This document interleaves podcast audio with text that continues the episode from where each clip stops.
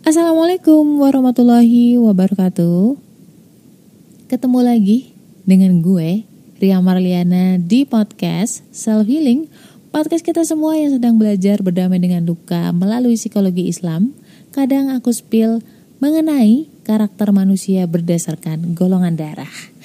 Buat kalian yang dapat THR banyak tapi sedih sekaligus sedih ya karena harus dikumpulin buat bayar utang So kali ini mungkin cocok buat lo. Karena aku akan ngomongin tentang hutang. Banyak dari kita, mungkin juga termasuk gue dulu ya, itu terjerat di hutang kartu kredit, hutang riba, pinjaman online dan sebagainya. Tapi nggak ngerti nih gimana cara menyelesaikannya, gimana cara negosiasinya, bagaimana cara keluar dari jeratan itu. Kalau lo sampai stres, kalau lo sampai nggak tenang mikirin itu, berarti lo orang-orang baik. Lo orang-orang yang punya hati, lo orang-orang yang bertanggung jawab, ya nggak sih? Karena ada loh orang-orang yang berhutang, tapi mereka udah niat untuk nggak mau bayar hutang nantinya. Dan orang-orang seperti itulah yang sebenarnya diancam oleh Allah dan Rasulnya Shallallahu Alaihi Wasallam bahwa orang-orang seperti inilah yang ketika nanti meninggal akan sulit di sana. Jadi lu jangan takut, lu jangan khawatir bahwa nanti gue ninggal tapi masih ninggalin utang gimana ya. Mulai menyalahkan diri sendiri, menyalahkan orang lain, menyalahkan keadaan. Karena kondisi kamu saat ini yang mungkin lagi diteror oleh debt collector. Di tengah kesibukan gue yang kayak gini nih, ada satu aplikasi yang buat gue tuh ngebantu banget healing gue enak banget namanya anchor.fm. Kau bisa download di App Store, download di Play Store dan itu gratis, free ya. Maka ah awalnya kacau balau gitu kan, banyak yang salah ngomong lah apalah. Tapi tenang karena di Anchor itu lo bisa ngedit sesukanya. Tinggal lo publish aja, bahkan lo bisa schedulein publishmu, publishmu, episode kamu, misalkan kayak aku, aku rekaman di hari Rebo aku bisa jadwalin itu untuk terpublish di hari Sabtu kayak sekarang ini. Dan yang paling enak adalah konten-konten kamu bisa dinikmati di Spotify dan juga banyak aplikasi distribusi podcast yang lain.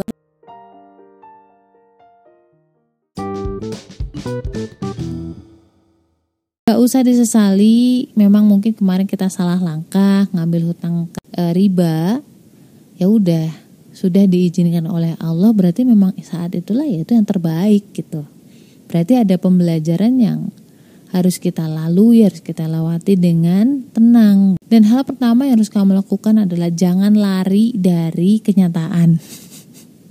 Jadi kamu jangan lari, jangan blokir-blokir orang-orang yang nagihin lo, tapi tunjukkanlah etikat yang baik. Misalkan dengan menjawab, memberitahu bahwa saat ini memang lo masih berusaha untuk melunasi hutang tersebut. Misalkan kayak lo sedang berusaha menjual aset yang bisa dijual untuk melunasi hutang. Itu yang paling penting poin paling penting.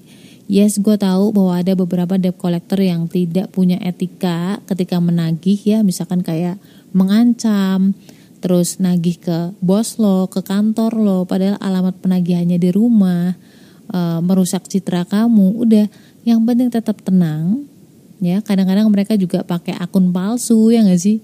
Kalau mereka mulai kasar kamu jangan kepancing kasar. Kamu screenshot dulu sampai ada bukti memang mereka berkata-kata kasar mengancam merusak harga diri lo. Di screenshot habis itu disimpan gitu untuk bukti laporan ke OJK karena memang itu sudah tidak sesuai dengan undang-undang. Kamu bisa searching nanti mungkin aku juga kasih di link di description box ya Uh, kalau misalkan lewat telepon, kamu bisa rekam itu.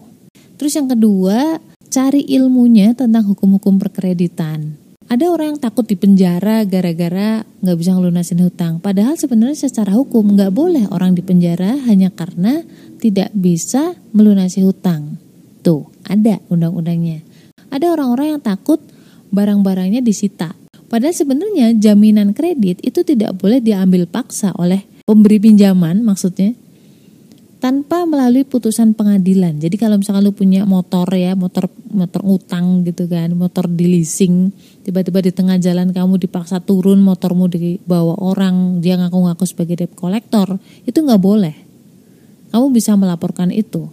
Khawatirnya malah sebenarnya orang itu bukan debt collector malah rampok gitu.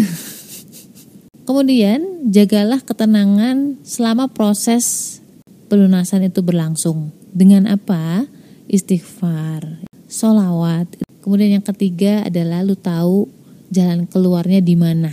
Ya, jalan keluarnya adalah dengan takwa. Apa pun coba tingkatin ibadah, mulailah dari sholat tepat waktu.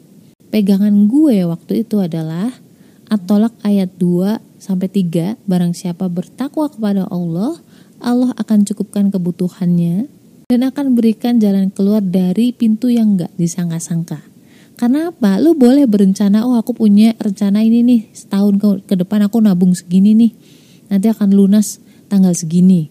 Kita berencana tapi Allah yang akan mengizinkan. Jadi kamu mau jungkir balik kayak apa?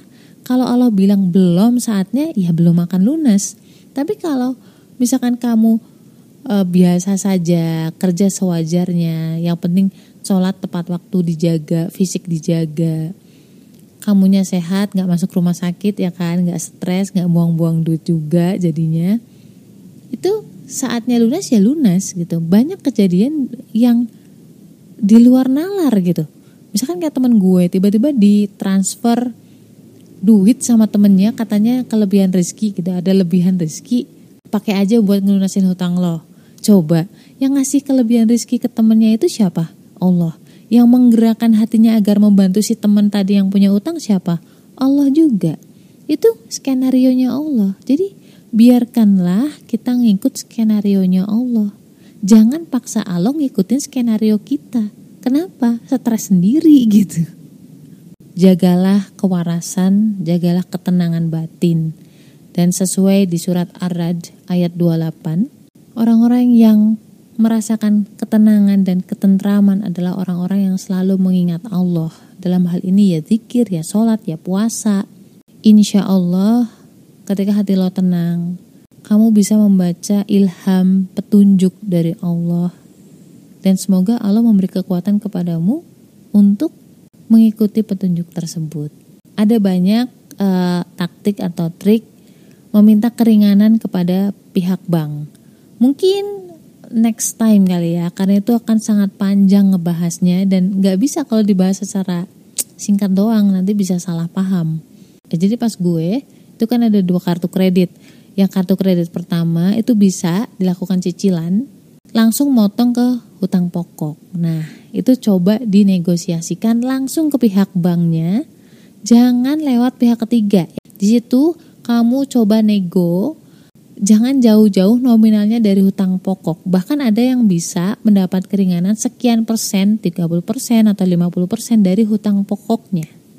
Uh, the most important thing adalah kamu stres karena merasa bahwa yang akan melunasi hutang adalah ikhtiar kamu.